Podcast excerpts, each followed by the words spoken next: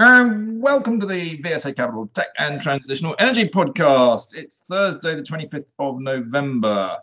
Uh, it's Thanksgiving Day, so for any Americans listening, happy Thanksgiving Day. Do, do enjoy it. And also, just to warn you that uh, VSA Capital is, in fact, today moving offices. So if suddenly come, somebody comes in and picks up Phil's computer whilst I'm talking to him, the podcast may just suddenly end.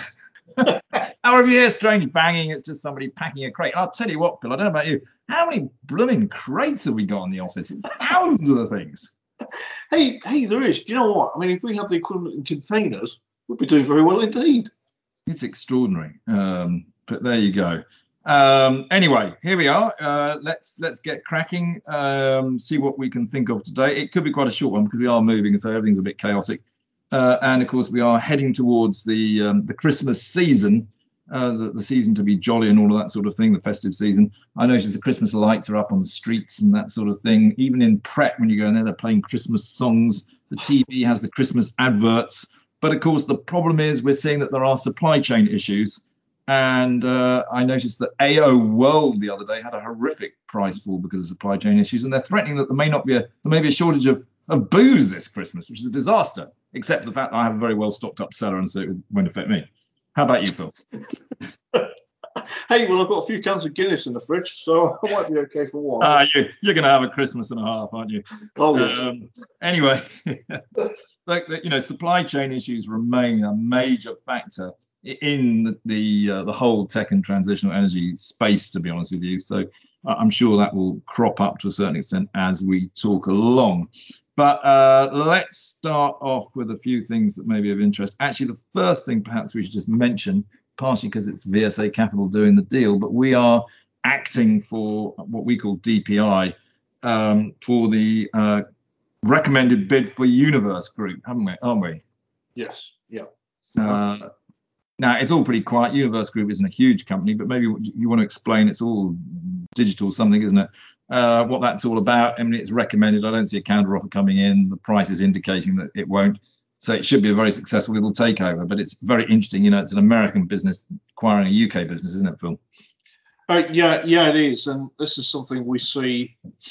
Uh, I wouldn't say frequently, but certainly in the software space, where um, we get American businesses coming in, coming and acquiring UK uh, software businesses, and this is of theme we regularly touch upon is that you know we're, we're really really good at developing early stage tech and um, you know to the stage where it is you know value to a, a, value to a larger you know to a larger player particularly things like software which you can integrate uh, and universe of I think Universe is uh, is it payment systems for fueling stations uh, from memory. I'm not being closely, obviously, I'm not involved in the transaction actually, but uh, but uh, yeah, there we go. So it's another UK company that's getting getting acquired and like to act for it on uh, the party.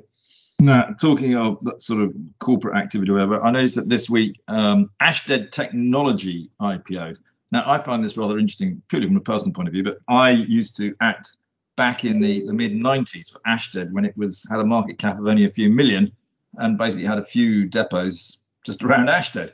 It's now obviously a huge FTSE 100 company. I should have stayed in with them, but I obviously was right to spot it but I do remember in the latter days of me acting for them, they had just a Nansen, na, I can't say Nansen, what's the word? Nascent. Nascent, that's it. Business, sorry about that, uh, which was Ashtead Technology, which was this sort of um, underwater um, technologies that you could rent. Uh, they've now floated Ashtead Technology as an independent company, it's become hugely successful. Um, I believe it was a Numis IPO, had a, and it's had a successful IPO, gone well uh, well done them. Um, great little spin out. Um, yeah, I, I should have should have kept going with that company, but there you go. I was busy building other brokerage firms. Um, uh, so that was one deal this week, and also the other one. And I, am not sure if it started trading today, but Gelion has IPO'd, hasn't it? Um, they're coming at a 145p, which is actually slightly below the range expected, but I still think it's a fair IPO. I think they've uh, their, their market cap actually for what it's worth when they they do list will be about 150 million, um, and they do, of course do zinc bromide batteries for long duration energy storage. So obviously for us very interesting because it's a comparator to Invinity Energy Systems. You know, look, zinc bromide clearly has its its benefits over vanadium, but because there is a change, there is a physical change in the material when you do the, the transfer of energy, it will have degradation. The great thing about uh, vanadium is that basically you have the same product on either side of the tank, so to speak, so you don't get degradation. But look, it, it's a it's a technology that almost certainly will work. They've come in at 150 million. They're still basically at the prototype stage. We're in the production stage. So theoretically, we should have a higher market cap. We don't. We're 100 million. Uh, yep, that's. But we've talked a lot about Invinity Energy Systems. But another thing I'll just point out, I don't know, don't know if you saw Phil. I, I, may have sent you a copy. Um, but Evercore, who are a very well established, um, they're not investment bank sort of uh, they don't really do a lot of what I describe as ECM. They're not like a brokerage business. They actually published a note on the whole energy storage industry, and Evercore are a very well respected firm. They said it is the next big mega theme. Crikey. I mean, I thought there were new figures from Bloomberg as well, new energy finance on battery, just the scale and growth in in, in battery tech um, and investment. It's ama- it, it is amazing, and I think the market is finally sort of grasping that there's a real, you know, it's a real structural growth story here. So yeah, that's why we talk about it almost every week, just in case people haven't quite got the message. I'm sure they have got the message. Now, also, look, I'll tell you, what, there's a couple of stocks we've talked about in the past a little bit, uh, and there's a little bit of news um, out too this week. But interesting enough, I believe they both may be departing the FTSE 100 index. Uh, the first is Darktrace, uh, where they had an AGM trading statement this week. Uh, everything seemed fine, um, but it uh, I don't know for sure that it's leaving. Uh, it was, you know, it was a very successful IPO, um, but yeah, I hear they could be leaving the FTSE. I think that the it's mid-December or so when they look at these things. Mm-hmm. Um, but I, I, don't have a view on that. No, in particular, it's not particularly exciting news. But the other one, of course, is Johnson Matthey, where we we talked a lot about, particularly last week when they were exiting their battery business. Um, but they had interims this week. Also, they sold off their glass technologies business. Um, but there's word that they may also be leaving the FTSE 100, which would be disappointing, really. Uh, I don't know if you've got any views on those two, Phil. Oh, well, Dark, I mean, Darktrace, well, cybersecurity was a very successful IPO and it's performed well since the since the IPO. Maybe it's you know maybe the feeling the valuation's got um, maybe got ahead of itself. I, I don't know, but it was a, certainly a successful IPO and, good to good to see. You know, as a newcomer to the market, uh, Johnson Matthey. Yeah, there seems to be some changes of direction going on there. Is there, are they getting a new uh, changing CEO as well? Um, you know, as, as these disposals going on. So, hmm. well, I mean, I'll, see how that pans out. Johnson Matthey's obviously been absolutely walloped um, because of their exit from the battery business. But I mean, bear in mind they're looking to actually sell it on. Who knows? Maybe someone will pay them quite a good price for it, and it could end up looking pretty smart. So, look, we, we don't analyze it as a stock, but my feeling is down here at uh, 21 pounds. It's probably a buy, um, but that's an instinct rather than anything else. Well, it's what I say to investors, always worth, you know, it's always worth looking at these things, Andrew, when they're going through change. Always a good time to have a look. Well, and the market tends to worry. Uh, and when markets are worried, often not a bad time to actually play. Huh. Yep, indeed. So anyway, there we go. Um, right now, um, let's have a little let's have a, little. let's have a little think. We've had a few results this week, haven't we?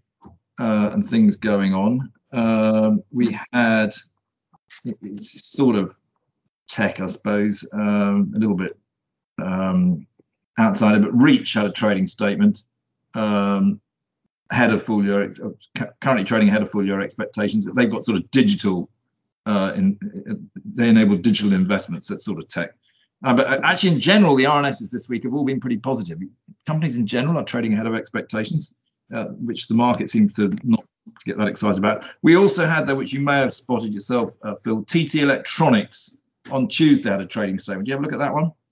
No, well, I should. Oh, you out again. I love it when I. I you, you know, I've been, I've been just in the thick of something else right now, and I used to cover TT Electronics as well. So, cool. What did it say, Andrew? All right. Well, they had a little trading statement. They said the the group's performance was revenue growth of about ten percent up as expected. Uh, revenue the, in the four months to October was eleven percent higher than the previous year. I mean, that doesn't actually get you that excited. And then, then we, I'm going to come back again to what we started off on. It then said, but global supply chain constraints have continued in the second half and in some areas have tightened, principally impacting power and connectivity. Mhm. Increased material and freight costs are being broadly offset by efficiencies and price management supported by the self-help program, which continues to progress well. And we remain on track to deliver the anticipated run rate benefits of 11 to 12 million pounds in 2023. So it, it was, it was, you know, it's the same story. It's a bit dull, 10% growth, but it's this supply chain. It's really still hanging around there and causing quite a lot of issues. It, it is. We're not seeing.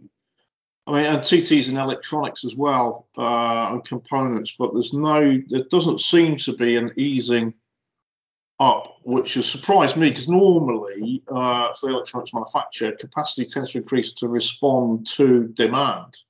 Um, but in this case, clearly still not matching demand, and then you couple that with all the freighting, the freighting issues, and it compounds it. But yeah, you're right. You know, there doesn't seem to be an easing on it. Companies are trying their best to, to adapt, and have now had a good few, good few months to do so. But nonetheless, I'll tell you another one which you you won't have spotted because it's a fairly niche area. And again, it's not really technology, but the company is called Accsys Technology. So you could argue it's got technology, but what they do is Accoya wood where Yeah. they basically inject chemicals into a softwood to make it a hardwood. It's a really, you know, they had um, uh, results, revenue up 31%. Now they are still making a small loss, um, but it's it's a very interesting um, business model where you know this is going to grow and grow and grow. They haven't quite got, I think, the whole production side. They actually have production in in um, I think it's Holland and also up up north around the Humberside region.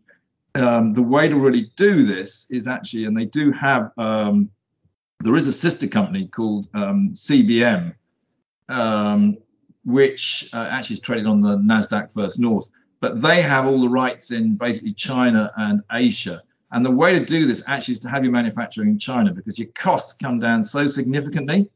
Mhm. Um, and, and actually, that's how to build out of what is a really interesting technology, a, a very serious business. And you could well be hearing more about that from uh, VSA Capital going forward because obviously we have very strong links into China.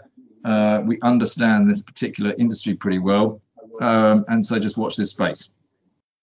Yeah, that, that, that sounds exciting. I remember, yeah, I've looked at Accsys Technologies before because it's, you know, as an alternative to hardwoods, on which, of course, we are desperately trying to save forestry at the moment. It's, yeah, it's a really interesting business. Yeah, well, well, oh, well spotted. Yeah.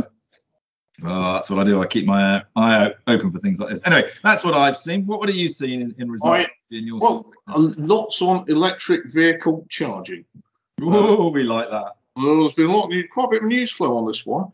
Um, there was a report on the BBC that uh, all new homes and buildings in England will be required by law to install electric vehicle charging points from next year. Our dear Prime Minister has announced. Um, so we've currently got 25,000 charging points, but the uh, Competition Markets Authority say that 10 times as many will be needed before 2030. My word. Uh, so that's uh, that, that, that's quite something. Uh, Yeah, also, I'll just pick you up on that actually because it was quite interesting. Because actually, that was announced on Monday. Yeah. Uh, and I was actually driving up from Cornwall and, and seeing a very interesting business uh, in Exeter, and it, it was on the Jeremy Vine show discussing this whole issue of charging points and EV range anxiety, etc. oh, yeah. And you know, it was interesting because most of the callers into the show um, absolutely hit the nail on the head, um, and that is that the real issue here is that the local authorities need to bloody well get their act together because at the end of the day, it's fine if you've got a big house with a nice driveway and you're away from everybody. But you know, for anybody certainly in London, for instance, you know, you park your car on the street. th- There's basically nowhere to charge. You're not supposed to run cables out of your house, but can you even park your car outside the house? What we need is local authorities to really get their act together and say, right, we're going to put in a proper charging network. Some of the lampposts around London now are getting chargers put in, which is the way to do it. There's lots and lots of lampposts where obviously electricity runs into them. You just simply put in a charging point in all the lampposts. and then you can actually have a proper EV charging network. But it's the, the local authorities who need to get their act together. Now, they probably won't get their act together unless central government tell them to get their act together. So we need central government to actually tell people to get on and do this, not just whiffle waffle, Peppa the pig talk from Boris Johnson, but actual action. You know, this is what Her Majesty the Queen was saying. Governments, unfortunately, talk a lot, but don't actually go into action. So, well said to you. I'll tell you what, Andrew, also just occurred to me is, um, you know, we've been rolling out fibre networks from curb to house. Um, and uh, the broadband program, high speed broadband programs across the country, why don't we, why don't do the two in parallel instead of digging the roads up twice um, and put charging points in into lampposts, as you say? I mean, that's the whole point, isn't it? In many ways, EV charging is very, and the way we're going with electrification is very similar to the whole broadband situation because, you know, we did, everybody now basically has broadband into their house and we did go through a period, whatever it was, 20 years ago, where all the broadband networks were going in and then consolidated. And, and actually, of course, the other point that I happen to believe in is that because renewable energy, once we've really got it going properly, the marginal cost is effectively zero because you basically the wind and the sun is free and you've got your infrastructure in place. It's time we moved on from paying, you know, for the amount of electricity used per watt or whatever, and having a little meter in your cupboard that spins around like I don't know what but you just pay actually like a bit like broadband you pay a monthly charge and then you can use as much of it or as little bit as you want. And that way you know you go along to your lamppost you plug in your car it recognizes that it's you and your car and it just comes off your monthly charge bill. And that's actually the way i think that energy needs to go and people need to start thinking about it. And yes i think ev charging will become just like the internet and broadband.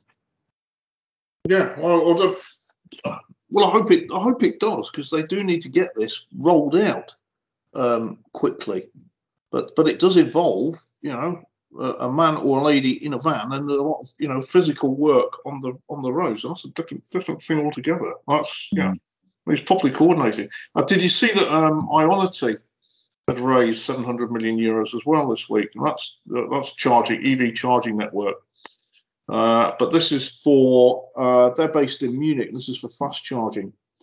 Um, and they operate uh, across about 7,000 charging points by 2025 is their is their plan. So money, the money's going into the sector. There's no lack of interest in the sector, but as you and I are discussing here, there are, are challenges actually getting it done. Well, there's a lot of challenges, and there's also a slight lack of players. I mean, obviously, Pod Point um, IPO'd fairly recently, and that's probably the, the the one that people will look at in the UK. We've talked a lot about Nexus infrastructure because they actually have eSmart Energy that does this, but there's a slight lack of players out there. And again, you know, if you're going to do this game, you, you're sort of selling boxes doesn't really make you money. You, have got to get into the whole software and grid services behind it. Again, another reason why we like Nexus because they actually have a grid services division. Yeah. Um, but yeah, you need to do more than that. But no, that's a lot of money went in there. No, so, so, so well, maybe BT should get in this space because it knows all about wiring things up at, at, the curb. There you are. That, that's not a stupid idea. I'll, I'll give him a call. Thank you very much. Um, just quickly staying on the theme of electrification, I do know if you saw that uh, Tevva, T E V V A, this private company, uh, electric lorry startup, that just raised $57 million as well this week. I saw that. Uh, looking to uh, build a London plant and deliver first vehicles by the end of 2022. And I'll tell you what got me here was there. Remember, we were talking last week about electrified uh, hybrid taxis in London with their range of, well, I was in one and he said it did 50 miles, which didn't seem much. But they're, they're electric uh, trucks, seven and a half ton models, um, 260 kilometre range with a small reserve of hydrogen fuel cell. Yeah. Hey, it's a hybrid. That's interesting. There we go. That's the way to do it. A bit of e, bit of EV and a bit of hydrogen, and just yep. keep out the ICE, which is internal combustion engine. Just in I think I've gone completely off my man and think of gin and tonics. No, I didn't think you would do that for a minute. And then uh, they're just back onto the quoted space because Rolls Royce uh, kind of missed the electric plane test flight that they did uh, reaching a top speed of 387 miles an hour. I'm not sure if that's faster than the Spitfire, or it might be, but there's over a three kilometre course. But it, you know, it's a demonst- great demonstration in principle of how these things could uh, yeah, in practice will work. Oh. Actually, the plane, the shape of the plane is not so dissimilar to that from a Spitfire. Actually, it's quite interesting. And of course, the engine there, the EV engine they have in that, is with a joint venture with uh, YASA Motors, which is just outside Oxford, and is a holding in the Parkwalk portfolio. Uh, Parkwalk being part of IP Group. That's right. Yeah. There you go. See, I do know these things. Gosh, you, you, you, yeah, you really do. So there we are. So not too much on the. Oh, finally on the company, I've got to quickly make a quick mention on the company news front. Uh, and this is one we've mentioned before. Uh, it's Cerillion. Ticker is CER. Market cap's 243 million, and they had their finals, and their share price has been doing very well this year. And Cerillion do, uh, from memory, it's uh, software for telecommunications companies for billings and customer management, and they've got 80 installations across 45 countries.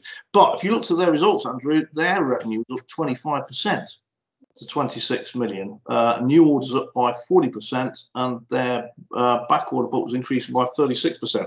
I thought they, I mean, that was a good, strong set of results. And in the you know it's as I say it's telecom systems and billing uh, billing systems. I thought that was that was a, that was a really good performance, and the share had been reflecting that. Life's not too bad out there considering, but we should probably, as time rattles on, Phil, this has has become a little bit sort of tech trends and brands. Uh, talk a little bit about the brand sector because there's a little bit of news out here um, that's worth mentioning. Um, we should probably start. You you you published a note today uh, on one of our clients, um, S Ventures. Uh, what's the headline of your note, Phil? Ah, you know, you've written it. uh, yes, I know. yeah, it's uh, like well, what is this? S Ventures is quoted on Aquis. Ticker is uh, S Vens, about 35 million market cap. Um, and they are a specialist in food technologies and um, food the, the, area of food tech that they're involved in is um, so that so they got branded products. They're in uh, things like protein bars. They're in like healthy chocolates that they develop. They're also developing uh, meat-free burgers. So sort of tech to develop these products, you need food scientists. Uh, and obviously the recipes become uh, proprietary. So it's that part of the food tech space where you are actually creating uh, creating the end products. They wholly own a company called Pulsin, which we visited, Andrew, in Gloucester. Um, and Pulsin's very well known brand for protein shakes and protein bars. And they are selling to main retailers in the UK, selling on e commerce platforms. Um, but they also have investments in UK food tech companies as well. And so they're, what they're looking to do is to uh, centralize things like development, finances, marketing, because with a lot of these products, you've got similar types of customers, you've got similar customer demographic, and the end markets are growing, uh, growing really strongly. So yeah, it's an exciting space. And look, it's all about future deals. And uh, Scott Livingston, the, the CEO, is very talented, and I think the future deals he does will be seriously value enhancing to shareholders. So um, watch out for deals coming out of this company, which will really, I think, put a rocket underneath it. Um, obviously, we we act for S Ventures. We also, you know, we recently floated um, Silverwood Brands, which is another one of ours. Floated them at 40p. They're now up 20%, which is nice to see in not easy markets. Now trading about 48p. And it's also worth just mentioning the brand, and this ties in also with technology. That of course, the big brand we all know is Lush and they came out with some extraordinary news, really. Mark Constantine, the founder, said that he's going to completely take them off Instagram, Facebook, TikTok, Snapchat, you name it. He's shutting it all down because he doesn't like what they're saying. Um, well, it's an interesting move. Um, and there is some interesting press going around about Lush, where maybe they're not quite as ethical as they make out they are. Uh, we'll see, but I mean, I think that's normally when you have people saying, "I'm I don't like social media. I'm shutting it all down. Normally, someone's got something to hide. Wouldn't you say that's true? I don't know. I couldn't possibly speculate on that. But social media is uh, it is a powerful marketing channel and it's a very very successful one. So yeah. It's um, an interesting move. We will watch this space with interest. Should we put it that way? It's it's a company that's a very private company uh, that not a lot of people necessarily know about what goes on behind the scenes. Um, I also noticed that uh, whilst on brands, uh, Revolution Beauty had a, trading update uh, this week, which again was very, very positive. Um, this whole brand space is going really well. There's so much growth in it. Um, and obviously, we act, well, actually, people put it, we act for the three S's Samarkand, Silverwood, and S Ventures. Um, we love them all. They're all as good as each other. You just buy them all. Um, easy peasy peasy. Uh, that's probably brands. I'll tell you the other one I think it's worth just commenting upon, which I find fascinating. And I would just simply say to listeners, if you haven't followed this, it's well worth learning about it. I don't know if you've been following the, the trial of Elizabeth Holmes. I, oh my word, yeah, I saw the early part of the trial and obviously saw the, uh, who was it produced it, the documentary on Elizabeth Holmes. This is Theranos, isn't it? Correct, Theranos. Yeah. It's a machine where you basically put your thumb in it, get a thumb prick, and off that they could do 200 tests on on various diseases and everything. And big companies like Walmart fell for it completely, and it was I think it was worth about six billion dollars at one stage. And of course, the machine actually was just basically an empty box. Uh, and that she's on trial. With, was it a big con trick, and should she be sent to jail for it, or did she think things were actually happening? Who knows?